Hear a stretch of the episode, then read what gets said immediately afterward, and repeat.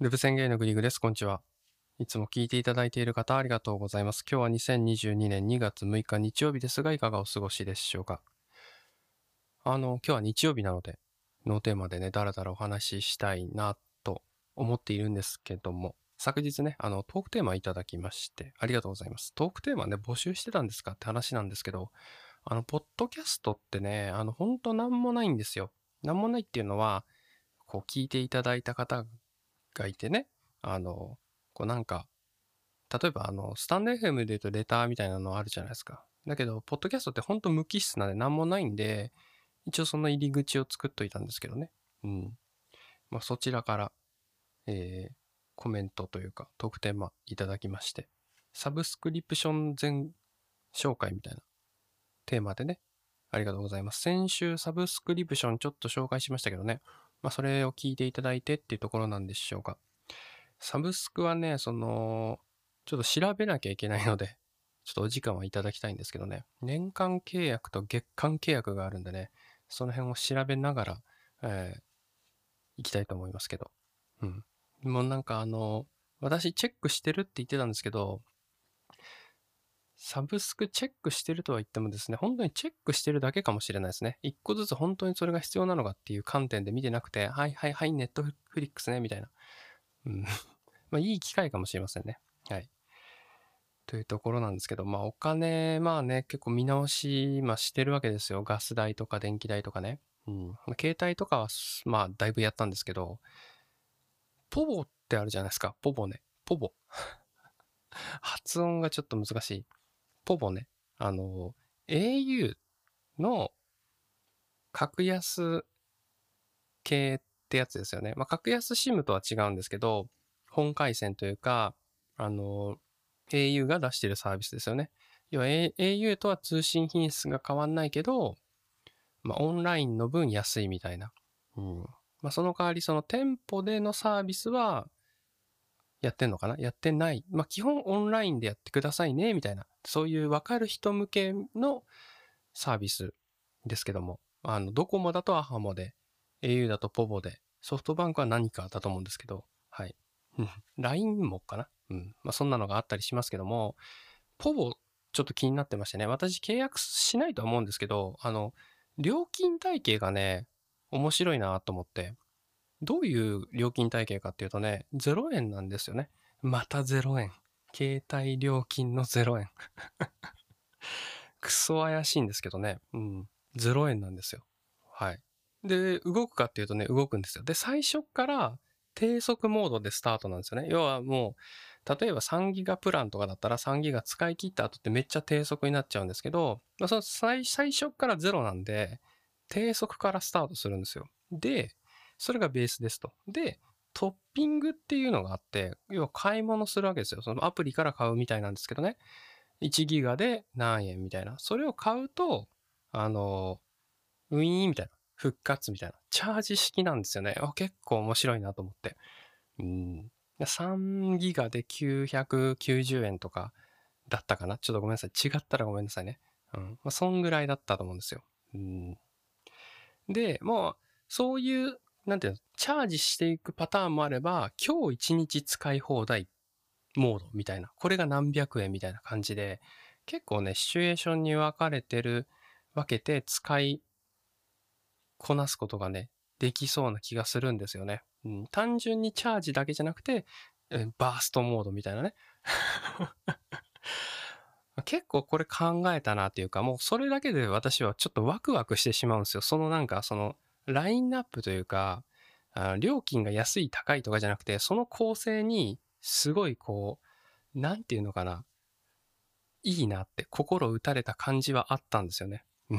だから単純に気になってるんですけど、あの、トータルで言うと高いか安いかっていうと、まあ普通と他のサービスと多分変わ変わんない。ドコモ系列のアハモとかと、そんな別に大して変わんないとは思うんですけど、理論値はね。うん。だけどなんか面白いなと思ってね。こう後から足していくっていうのなんか面白いじゃないですか。で、しかもなんかちょっと違うモードも用意されて、それもちょっと課金していくみたいな。こうなんかこう自分で組み立ててる感じがあって、結構今ね、その、契約するつもりないのに、もう私回線持ってますからね。私回線2回線持ってるんで、さすがにいらないんですけど、今楽天と OCN なんですけどね、私の回線って。で、持ってるので、いらないんですけど、なんかプランめっちゃ見てるっていう そんな感じでございました。まだね、あの、これから変えようかなって思ってる方は、ぜひ。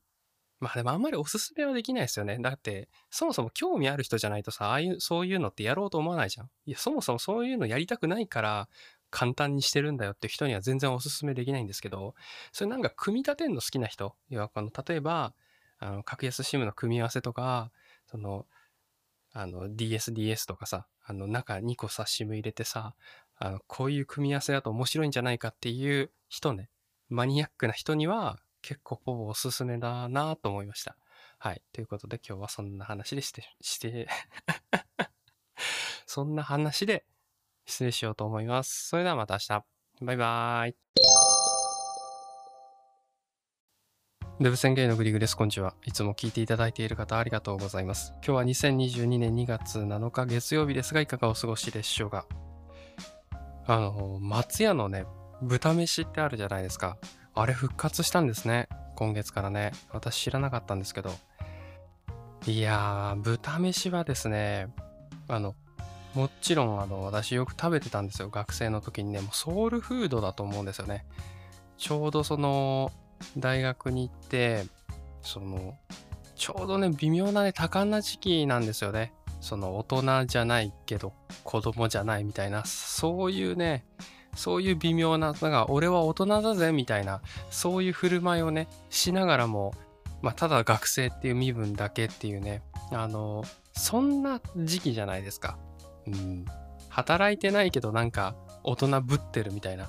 そういう感じだったんですけどね、みんなそういうところは少なからずあったと思うんですけどその時のあのソウルフードですね、うん、なんかこう飲み屋でさ朝までねオールしてとか麻雀でオールしてとかカラオケでオールしてとかそういった後でもね必ず松屋に行くっていうねルーティンがあったんですよね、うん、友達と行くみたいなそういうところがねあって290円ですよもうお金もね当時なかったんでもうお金ないくせにオールとかしちゃうんですけど、まあ、そこがなんかちょっとお金の使い方がねまだ分かってないというか、うん、よく分かんない使い方をずっとしてたんですけど、まあ、そんな感じでねやってたんですけどなんかそれでもねあの松屋の豚飯は食べれるっていうね290円なのでよーく行ってましたね。うん、なんかもうフラフラになりながら入ってくるわけですよ。朝にね。オール明けだから朝ぐったぐたの状態で。うん、で、豚飯並み一つ、ネギダクみたいなね、ネギダクでつって出すわけですよ。ね。朝はね、あの、バイトの人というより、バイトの人だと思うんですけど、手だれが多いんですよね、朝にインしてる人って。これ私のその環境というか地域限定だったかもしれないですけど朝のね6時とかにスタンバイしてる人ってねもう慣れてるんですよね。うん、だからもうすごい綺麗な盛り付けでねもうネギだくでいっぱいネギもねつけてくれてそんな記憶がありますがずっとない状態が続いてて、まあ、今回復活ということでね、ちょっと一回食べてみたいなって、私もだいぶその松屋からは離れた食生活を送ってますけど、ちょっと気になるなと思ってね、どっか食べに行きたいなとは思っています。はい。今日はそんな話で失礼します。それではまた明日。バイバーイ。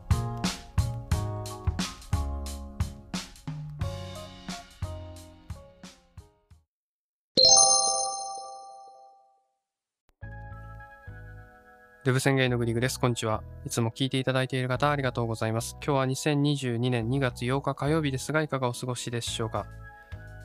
今日のね、テーマなんですけどね、あの、ニュースの話をね、しようかなと思います。はい。今朝のね、ニュースの話なんですけど、アメリカでですね、あの、給食にね、もともとミルクチョコレート、チョコレートミルクか、チョコレートミルクがね、あの出てたらしいんですよ。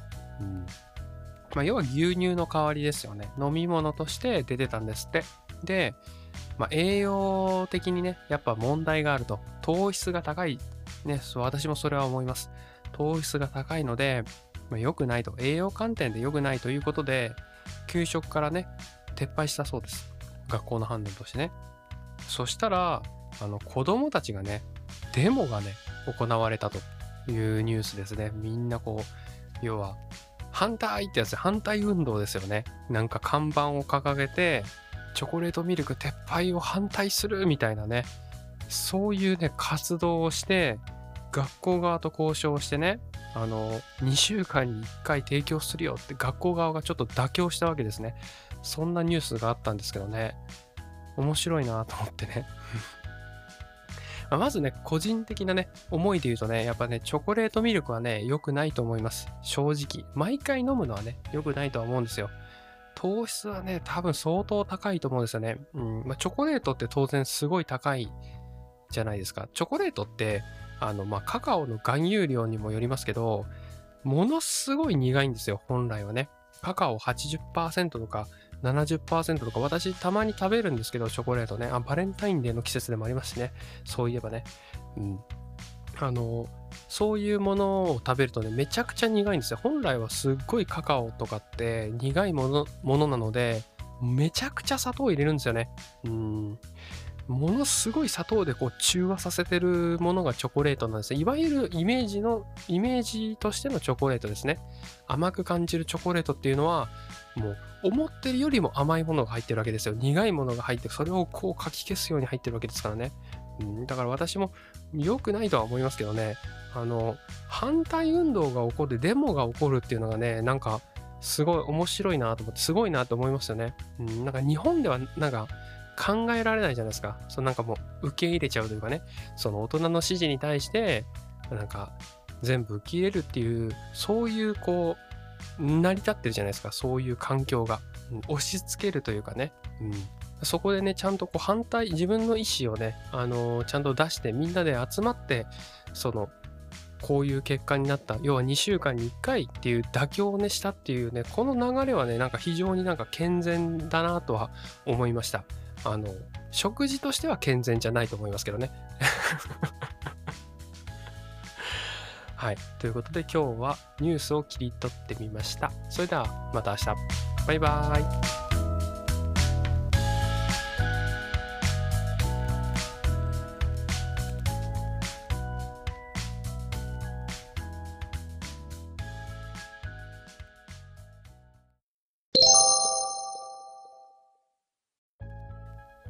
デブ宣言のグリーグです。こんにちは。いつも聞いていただいている方ありがとうございます。今日は2022年2月9日水曜日ですが、いかがお過ごしでしょうか？今日はね、あの、いただいたトークテーマでやってみたいと思います。えー、内容ですけども、これちょっとタイトル変えちゃったかもしれないですけど、ごめんなさい。あの、 Spotify じゃないや。今さ、カンペが出てるからさ、今回ね、カンペがあるんですよね。あの表を作ったからね、カンペがあるんですけど、それ読んでしまった。えー、タイトルはちょっと変えたかもしれないですけど、いただいたね、あのトークテーマとしては、サブスクリプションで利用しているサービス全部紹介。アンドサブスク全額公開ということで、総額公開か。あのー、金額ですね。えー、公開ということで調べてみました。もうね、先に結論から言っちゃうと、まあ、年払いのやつは月割りにして、で、月でいくらぐらい相当なのかっていうのを計算しました。するとですね、金額月5912円となりましたので、あの、内訳の方をご紹介していきたいと思います。よろしくお願いします。まずね、安い順からいきましょうか。えー、一つ目、ナビタイムですね。うん、いるかな？えー、これは月払いで330円になります。うん、ナビタイムです、えー、何がね、有料会員のメリットかっていうと、地点検索っていうのができるんですよね。もう本当にその駅じゃなくて、何々駅から何々駅ってわけではなくて、自分の自宅からここまでっていうところに対してルートを検索してくれるっていうことなんですけど、Google で良いじゃんっていう話だと思うんですよ。ただね、あの、ちょっとね、あの、やっぱり有料だけあって違うポイントがあって、まあ、都内の駅とかですとね、例えば渋谷駅とかすごい複雑じゃないですか。うん。その上下何回あるかわかんないですけど、ああいう中まで全部トータルナビゲーションしてくれるんですよね。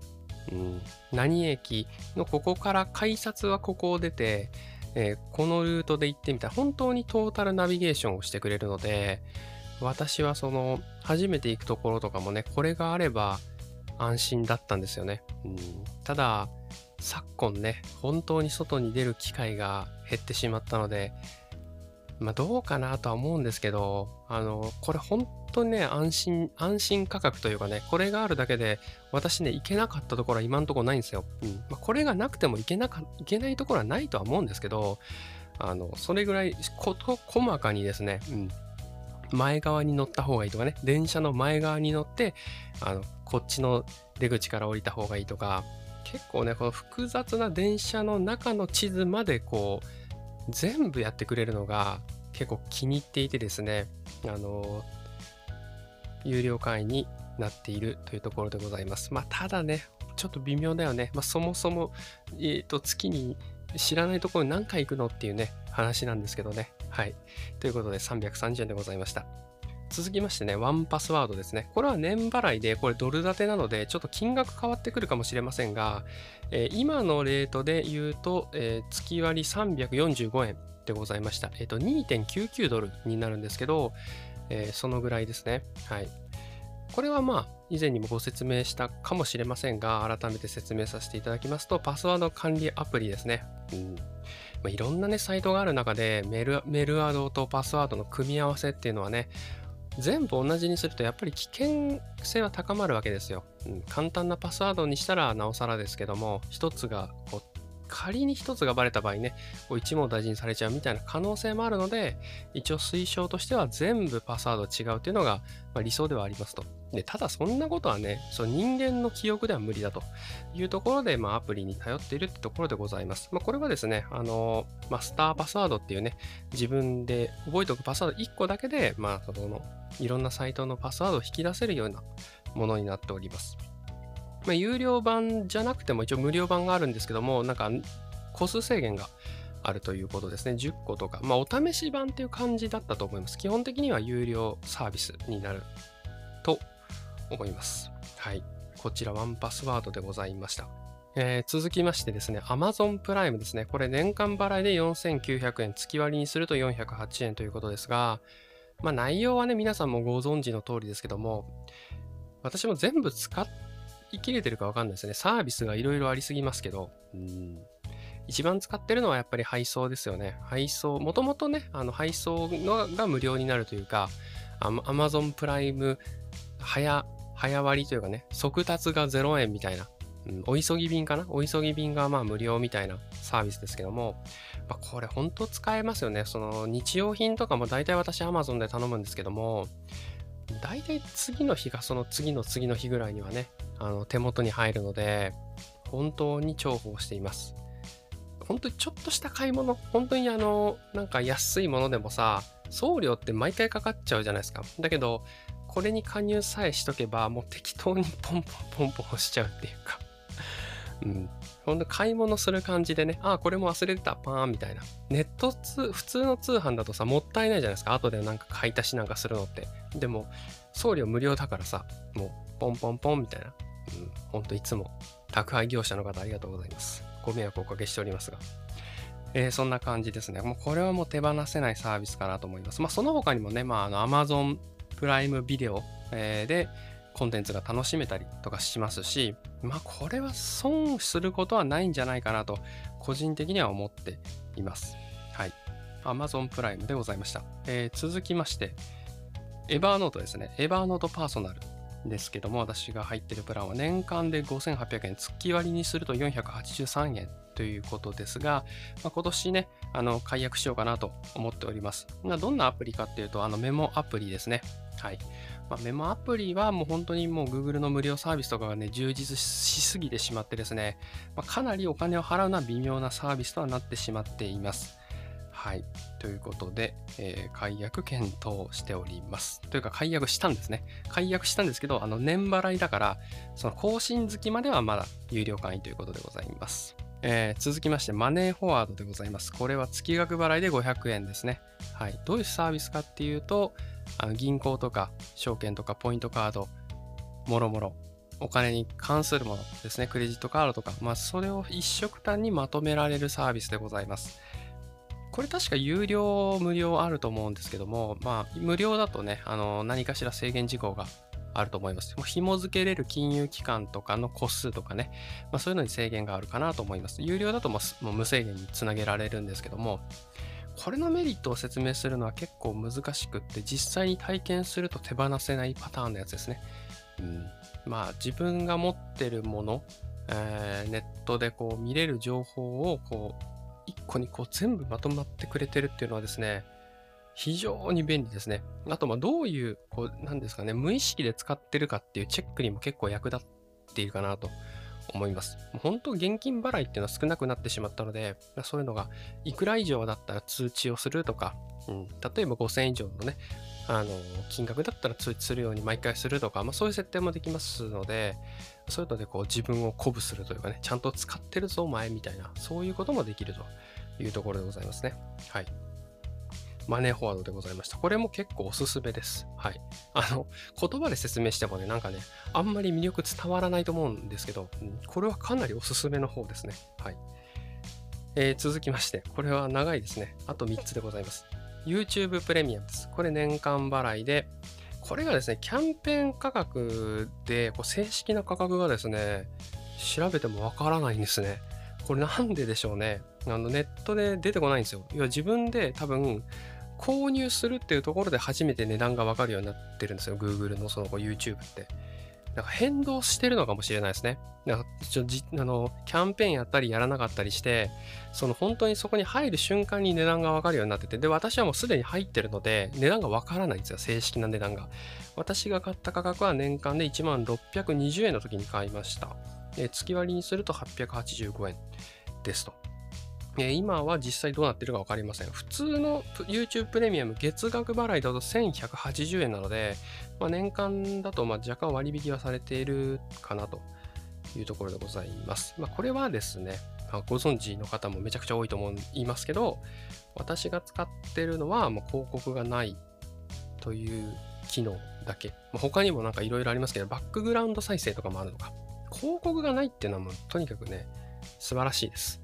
はい。もうこれに尽きるかなと思います。YouTube を見るときは、あの、本当ストレスなく見たいのでね、やっぱりあんまり長くない動画が多いじゃないですか。うん、パンパンパンパン見ていく感じで、広告挟むとね、もうちょっとテンション下がっちゃうので、うん、結構ながらでね、見ることが多いので、まあ、そんな時に広告なんか入ってきたらね、もう広告の影響を受けまくり状態みたいな時に広告入ってくる、何言ってんですか？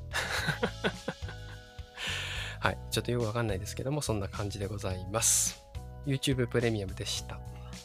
えー、続きまして、Spotify ですね。これ月額払い980円なんですけども、まあ、これは有名ですよね。音楽配信サービスです。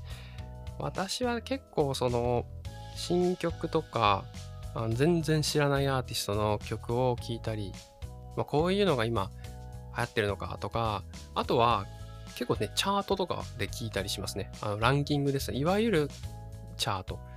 なんかあの、面白いのが、日本のランキングとか、世界のランキングとか、あとアメリカのランキングとか、まあそういうのがね、それぞれ見れるんですけど、全然違うんですよね。その、日本は独特なんですよ。日本のランキングって全然違くて、で、アメリカのランキングは、大体世界のランキングとこう、似たり寄ったり、まあちょっとは違いますけど、似た感じになってるんですけど、日本はめちゃくちゃ違うんですよね。うん、それ面白いなとか、そういうのでね、あの、あ、どんな曲なんだろうって聞いてみたりしてます。はい。えー、最後ですね。最後、ネットフリックス。一番高いやつですね。えー、1980円。月額1980円というべらぼうに高いサービスでございますけども、ネットフリックスです。まあ、これは、ネットフリックスですね。もうめちゃくちゃ使ってるかって言われるとわかんないんですけど、まあ、それなりに使ってると思います。うんあの映画を見たりとか、ドラマを見たりとか、結構ね、最近でもないんですけど、オリジナルコンテンツよく見てますね。うん。なんかオリジナルコンテンツって言っても、多分地方でっていう、なんかヨーロッパですすごい流行ったものとか、そういうのを輸入してるんだと思うんですけどね。もともと、こう、ネットフリックスで作ろうっていうやつももちろんあると思うんですけど、なんか、いいコンテンツをこう仕入れるっていうか、まあ、そんなのもあると思うんですけど、そういう系というかね、ヨーロッパとか、なんか全然こう謎の、謎の国というかね、謎の国でもないんですけど、例えばその、えー、デンマークのドラマとかって絶対馴染みないじゃないですか普通に考えたらアメリカのねドラマとかはねこう入ってきたりねいろんなルートでしますけどそういう全然よくわかんない国から入ってくるものってあのネットフリックスがわざわざ買って展開してるってことはそれなりに面白いのが多いんですよね。うん、でそれでオリジナルってボーンってつけて、えー、こう配信してると思うんですけどそういうのは結構当たりのドラマが多かったりしてですね私ハマっております。うん、本当に直近、ド直近で言うとですね、あの、パラサイトを映画で見て、あ、韓国映画って結構面白いなっていうところからですね、あの、今、ゾンビのやつを見てますね。何でしたっけね？タイトルがよく、タイトル何でしたっけね？学園×ゾンビみたいなやつですね。はい。これを今見ております。はい。今、道中です。途中ぐらいですね。はい。ということで、ネットフリックス1980円でございました。これね、合計するとですね、5912円になりまして、まあどうでしょうかね。まあまあまあ、妥当なの、ちょっとちょっと行き過ぎかなっていう。やっぱネットフリックスがすごい高いですよね。ネットフリックス高すぎるかなとは思いますけども、ちょっとコンテンツとしてはね、あの、面白いのが多いので、なかなか解約できないかなというところですね。ナビタイムは解約してもいいかなとは思うんですけど、330円だからなみたいな。まあ、それがもうサブサブスクマナーですけどね。何度かお世話になってるしなみたいな。うん。なかなかどれもどれも捨てがたいな。あ、エヴァーノートは捨てますけど、そんな感じでございました。ということで、えー、今日はこんなところで失礼します。それではまた明日。バイバーイ。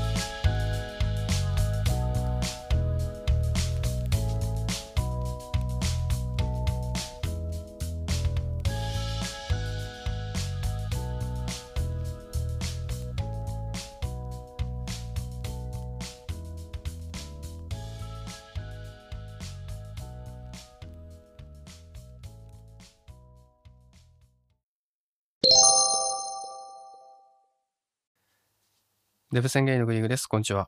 いつも聞いていただいている方ありがとうございます。今日は木曜日か金曜日だと思うんですけど、いかがお過ごしでしょうか？今日はね、だいぶね、マニアックな話をさせていただこうと思うんですけども、あの、収録の話ですね。うん。視察音とポップノイズについてお話ししようかなと思います。よろしくお願いします。まあ、こんだけね、収録を、まあ、しているとですね、やっぱりこう、なるべくよく撮ろうというかね、うまく撮ろうというか、うん。まあ、そういったところに興味が湧くわけですよ。自分自身で。まあ、自己満の世界ですよ。全然ね、うまくいかないんですけどね。何が難しいかっていうと、やっぱりこのアナログからデジタルの部分ですよね。で、デジタルのところっていうのはこういう、まあ、チューニング、いわゆるチューニングですよね。音の大きさとか。音の大きさ一つにとっても、高い音がこう、大きい方がいいとか、低い音が大きい方がいいとか、うん。低い音でもね、すっごい低い音はカットした方がいいとか、まあいろいろ、こう、定石みたいなものはあるわけですよ。うん。で、それはいいんですよ。それはまあちょっとなんかネットで検索したのをパクってくりゃいいんですが、それをね、いっつもそれ同じでうまくいくかって言ってそうじゃないんですよ。なんでかっていうと、この私が喋っているアナログ部分ですね。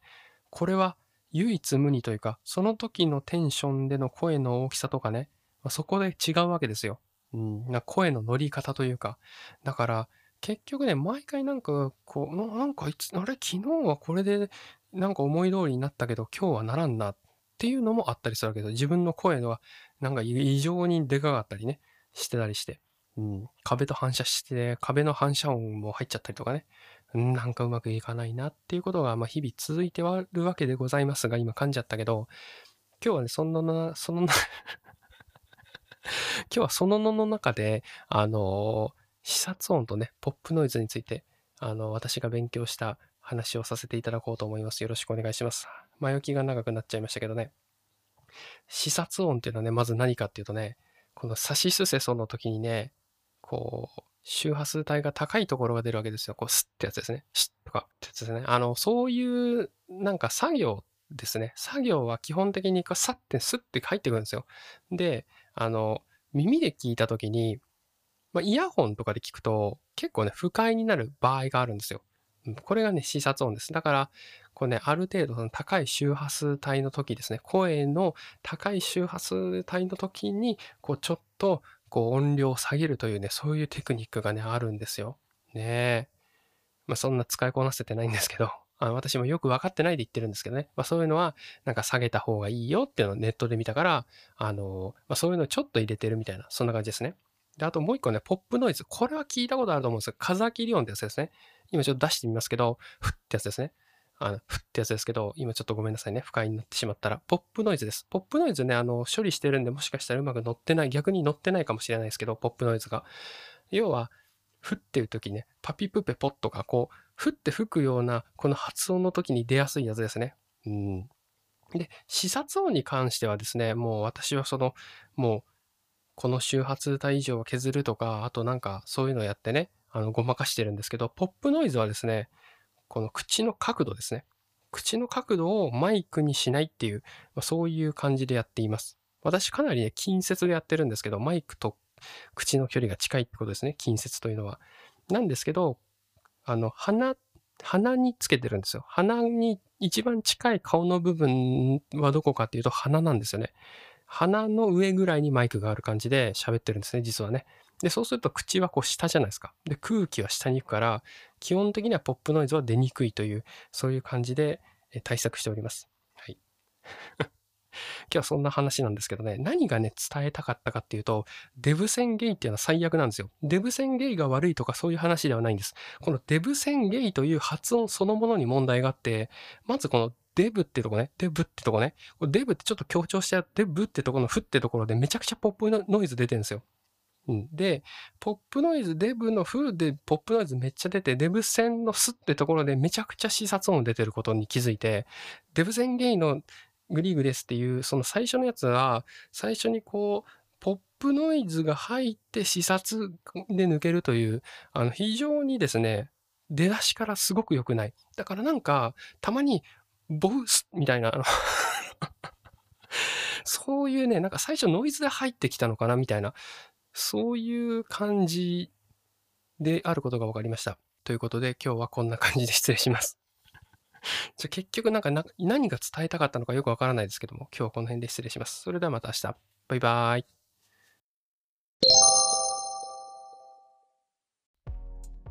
デブ宣言のグリグです。こんにちは。いつも聞いていただいている方ありがとうございます。今日は木曜日か金曜日だと思うんですけど、いかがお過ごしでしょうか？えー、っと、今日のテーマは、あの、昨日か一昨日にやったサブスク一覧みたいなのなんですけど、一個ね、あの、忘れてたのがありまして、あの、ご紹介しようかなと思います。え、ナインモンスターズです。はい。これ何かっていうと、ゲイの出会い系アプリですね。はい。私お金払ってましたね、そういえば。もうね、忘れてました、正直。うん、これいくらかっていうと、年間で1200円ですね。えー、月額にすると100円になるんですけど、あの、これね、有料のね、プランのメリット、ほとんどわかんないんですけど、1個知ってるのがあって、あの、マッチングっていう機能があるんですよ。マッチングっていうのはですね、こう写真が出てきますと、この人どうですかみたいな、あの、イエス、ノーみたいなね、こう、スワイプできるようになってて、まあ、下品ですよね。まあ、下品だけどよくあるか、そんなの。ここで右、左ってやってくるんですけど、はい、タイプ、タイプじゃない、タイプ、タイプじゃない。で、それで、自分がタイプってした人で、その人が、あい、んだもう逆、もうわかりますよね。多分説明しなくてもね。そのタイ、自分もタイプで、あいつの人、相手も自分がタイプだったらマッチングしましたよってお知らせしてくれるサービスですね。うん。で、これが、えっと、無料の場合は、こう、1日に何人かって制限があったと思うんですけど、プレミアムだと無限にできるっていう、もう一日中できるっていう、そんな感じでございます。はい。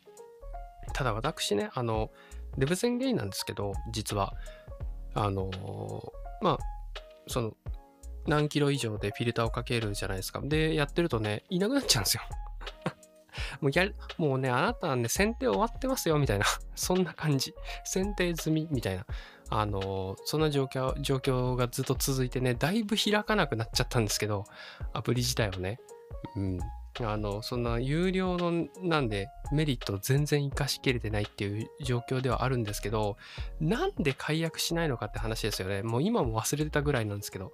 で、今、今こう見て思い出して、なんで解約してなかったかを思い出したんですけど、これね、今ね、1200円じゃないんですよね。うん。だからもう値上げしてんの。どんどんどんどん値上げして、今ってね、月だとね、300円以上だったと思います。私は結構昔にね、その、安い時というか、年間払いしかね、もともとなかったと思うんですけど、その、その時に登録してたので、あのまあ、ずっとそれがキープされるんですけど、一旦まあ当然解約して、まあ、それは何て言うんですか、先行者利益じゃないですけど、まあそういうの先行者利益っていうのがちょっとよくわかんないですけど、昔からやってる人は安くて、でも、一回解約しちゃうと、まあ今、今の基準の金額になっちゃうってことで、何回かね、解約しようと思ってたんですけど、ああ、なんかでももったいないな、ああ、もったいないなっていうことで解約しておりませんでした。うん。今回も保留ということでいこうかなと思います まあなんかこういうアプリってさ、うん、お金稼ぐの大変だと思うんですよ、正直。だから、頑張ってほしいっていう企業さんにね、えー、そういう気持ちも込めてキープしておこうかなと思います。それでは今日はこの辺で失礼します。それではまた明日。バイバーイ。